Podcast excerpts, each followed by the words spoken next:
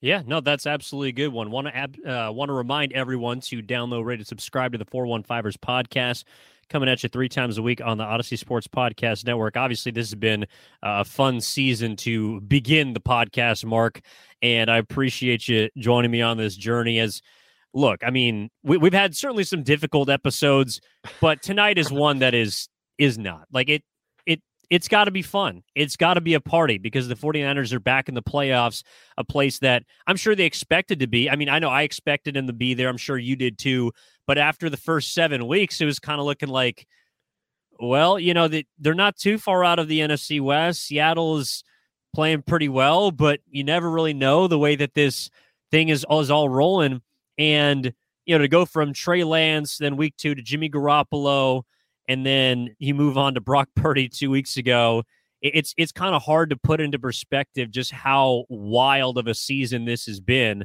Um, as far as Brock Purdy's performance tonight, though, I mean, we we t- we kind of touched on at least I I thought his his confidence was just um it was palpable. Like I, I know he wasn't that great, and in fact, the the oh no throw that you that you were talking about earlier that you know may or may not have been um intercepted if not due to to a flag you know, I, I there were some throws before that I thought were off. Uh, you know, to begin the second quarter, there's a couple of of throws. There's one like in the flat. It was really when Seattle started to kind of dial up the blitz, yeah. but he completely missed Christian McCaffrey in the flat on one, followed it up by throwing a ball short to Brandon Aiyuk. I thought that we saw Brandon Brock Purdy's uh, arm strength or, or lack thereof show up a little bit tonight against Seattle, so that'll be something to note. But I, I, I can't say the moment was too big for a rookie seventh rounder or not. Like I, I can't say that the lights were too bright at Lumen Field and that Seattle was a team that that got in his head. Like he, he maybe didn't play as well as he did each of his first two weeks as as the quarterback, but I mean, Marc, he like he he gave me a confidence in him that like even if he made that interception and even if Seattle had gone down and scored, I believe Brock Purdy would have came out the next drive as the exact same dude as he was before he threw the pick. Like that that's kind of where I see him as be, being maybe a little bit different than both Trey and Jimmy. Jimmy's gritty. Trey, unfortunately, we haven't got to see as much. But for me, Brock Purdy has already kind of put himself in a different category when it comes to composure. I guess is required of someone to be successful in this league. Yeah, no, I'm with you. And I think, you know, to that point, there were two huge third down conversions for the 49ers in the second half. The first was a, a third and 15, about five minutes left in the third quarter. Niners up 21 to 6. This one was less about Purdy and, and more about Ray Ray McCloud and maybe even more about the Seattle defense. Third and 15, Seattle brings pressure. Brock Purdy, just a simple little drop off to Ray Ray McCloud over the middle. McCloud runs to the left boundary and barely gets the first down to convert uh, a third and long. They ultimately don't end up scoring on that drive, but just to you know give your punting unit some more room, you, you pin Seattle back eventually. That was a huge conversion. Again, not as much on Brock Purdy, but just being able to get the ball away, impressive enough against a blitz maybe the single most impressive throw, in my opinion, Evan. And there were some good ones to choose from. Third and seven from your own four yard line. You're up 21 to six, about 12 minutes left in the fourth quarter. This was, I think, the play of the game uh, for Brock Purdy because if you don't convert, you're punting from your own end zone. You're up two scores. Seattle's going to get the ball probably around midfield, even if it's just a uh, not much of a punt return. They go down and score. Suddenly, there's still 10 minutes left, and you're only up by seven points. The the Lumen Field crowd is, is suddenly feeling themselves, and who knows where the game moves from there. But no, Brock Purdy stepped up, third and seven conversion to guess who? Third and Jauan, who, regardless of who's throwing the football, he is the third down target. He had a couple of third down conversions in this one. Uh, that was a huge play in another moment, Evan, where we saw Brock Purdy look poised beyond his years. Third and seven conversion from your own four yard line with Seattle fans basically breathing down your neck from behind and that, that small part of the field back there. And you get a conversion. You give your, again, your punting team some room. You waste some more clock. And ultimately, you win the game, eh, large part because of that conversion. Huge, huge, huge conversion for Purdy and, the, and Jennings at that moment. Yeah, and Jauan Jennings, look, that's the type of route where as a receiver, like they talk about it all the time. Like you know you're going to go have to you're going to you're going to go have to go over the middle and you're going to have to take a lick. And Brock Purdy is basically uh, that was a good throw, but he's putting a hospital ball in Jauan Jennings' hands. Like he knows that he is going to get blown up by either that inside linebacker or safety that's coming down because they know exactly what the first down marker is.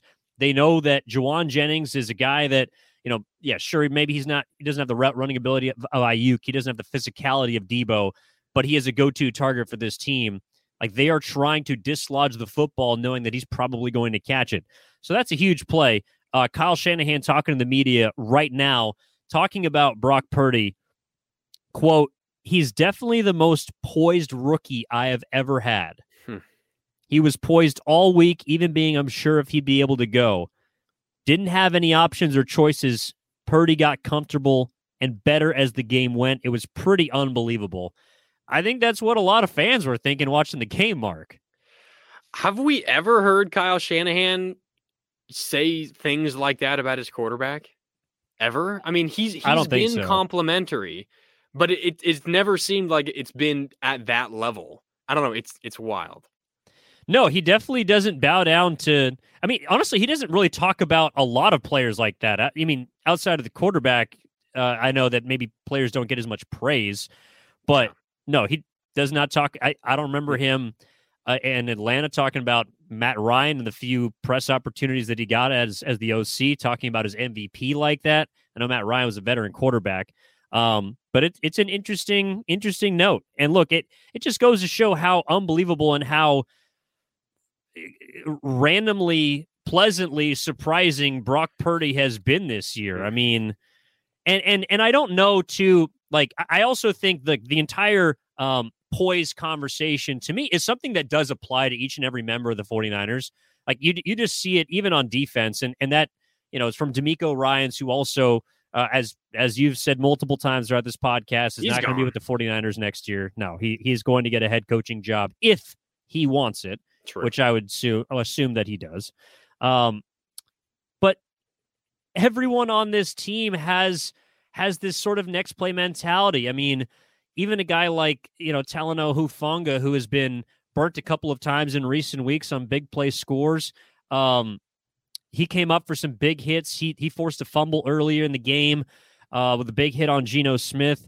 I mean, Samson Ebukam, who I know went down late with with what looked like an injury. It was getting to the quarterback. Like, there's just so many different dudes that step up, including Marc the midseason acquisition that has honestly been the catalyst for the entire offense. And while I, yes, I did admit victory picked, lap it. I, well, I picked Seattle to win this game, so I can't oh. completely oh. take a victory lap. but I did legitimately believe that Christian McCaffrey was going to get a workhorse type load, 25 carries minimum on the ground. He ends up with 26 touches on the ground six catches, 138 yards and a touchdown. Um, but even watching it, Marc, like I was, I was kind of wowed. I, I didn't know he had that in him. I just simply thought that due to the situation with Deebo being out, rookie quarterback, first game on the road, Seattle division game, a lot on the line, that Kyle Shanahan was going to trust his veteran. But even, I mean, even that was impressive. Yeah, 32 total touches, 138 yards, 108 of them were on the ground on 26 carries, and of course had that touchdown late in the first half. Uh, he was incredible, and even when he wasn't getting the ball, Evan, he's still having a gigantic impact on the play. The Niners' other two touchdowns, they scored three touchdowns in this game, one by McCaffrey, the other two went to George Kittle, and Christian McCaffrey was directly involved in both. Uh, first score of the game it was we I'm I'm surprised we haven't talked about this play yet. Maybe one of the maybe the best play design of Kyle Shanahan's career to this point. Uh, Ray Ray McCloud in motion. The Niners are in a shotgun from right to left. McCloud runs behind Brock Purdy with McCaffrey on his right hip. Purdy takes the snap, a little fake to the left to McCloud in motion, then quickly turns to the right, a fake to McCaffrey out in the flat. You have first everyone on the defense jumping to McCloud, then jumping to McCaffrey. All the while, George Kittle is sprinting down the middle of the field, wide open after the second pump fake. Uh, Purdy hits the easy throw to Kittle, who runs all the way into the end zone for a touchdown. Niners on the board. They take a lead early. Then early in the third quarter, uh, not not a same not the same play by any stretch of the imagination. Kittle's lined up on the left side of the offensive line, and all that happens is the Niners run Christian McCaffrey out to the left flat. The Seattle defense so worried about Christian McCaffrey, who had been gashing them all game long. They jump. You, you can see like three defenders run with McCaffrey, one of whom, maybe two of whom, are supposed to be guarding George Kittle, who just runs past them. Then the left seam, Purdy hits him. He makes a couple guys miss, and he's into the end zone for a touchdown. So, to your point, workman like day for McCaffrey 32 total touches, 138 total yards, and a touchdown. But he was directly involved in all three Niner scores. He is an elite weapon, one of the best, if not the best weapon in the NFL and uh, he certainly showed why in this one. And, and Shanahan was not shy using him, and as he needed to, because without Deebo Samuel, he needed to give someone the ball 26 times on the ground, and it was McCaffrey. Yeah, he wasn't shy using him as a decoy either. Look, and this is this is where I think Kyle Shanahan's brilliance sort of comes into play. I mean, sure, he, look, he, he dialed up some creative plays. You, you laid out obviously the 28 yard touchdown from Purdy to Kittle to start things. Um, they come right out of the gates in the second half with another bomb to Kittle, but it's how he sets up everything. I mean, it's like it's like a pitcher that continues to pepper the outside corner soft, soft, soft, and then hammers 95 miles per hour on your knuckles. Like hmm. Marc, that that first touchdown to Kittle was so wide open. Oh my god. And and Christian McCaffrey drew so much attention because he's he got the ball nine of the first 12 plays of the game. like Kyle Shanahan told Seattle, hey, we're going to run 23 down your throat until you at least give us an opening to try and do something else, which then turned into George Kittle cakewalking 30 yards down the field in for a score.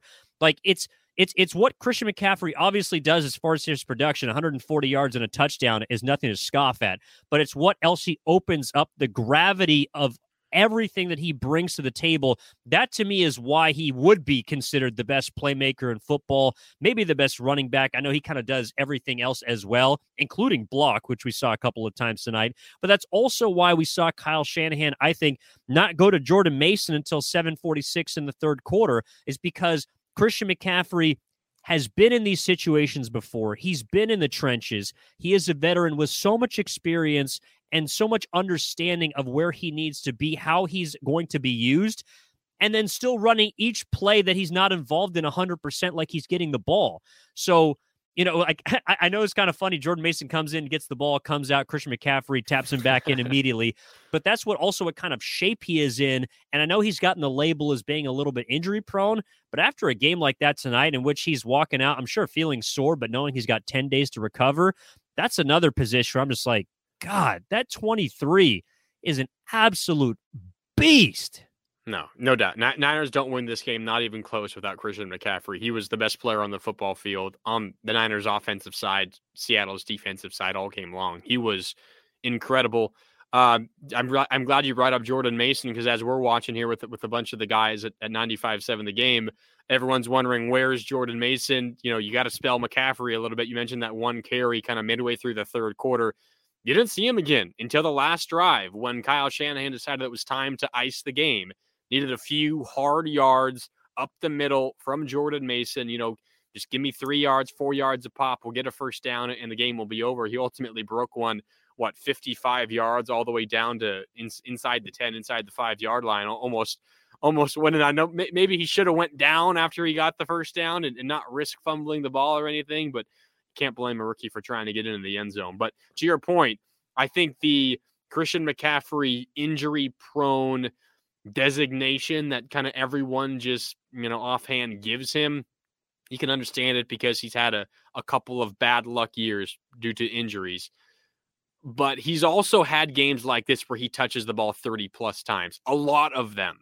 And he doesn't really shy away from them. You kind of get the sense that McCaffrey's, you know, a finesse player. He's going to catch 10 passes out in the flat, and that's going to be the majority of his touches. He's not running between the tackles.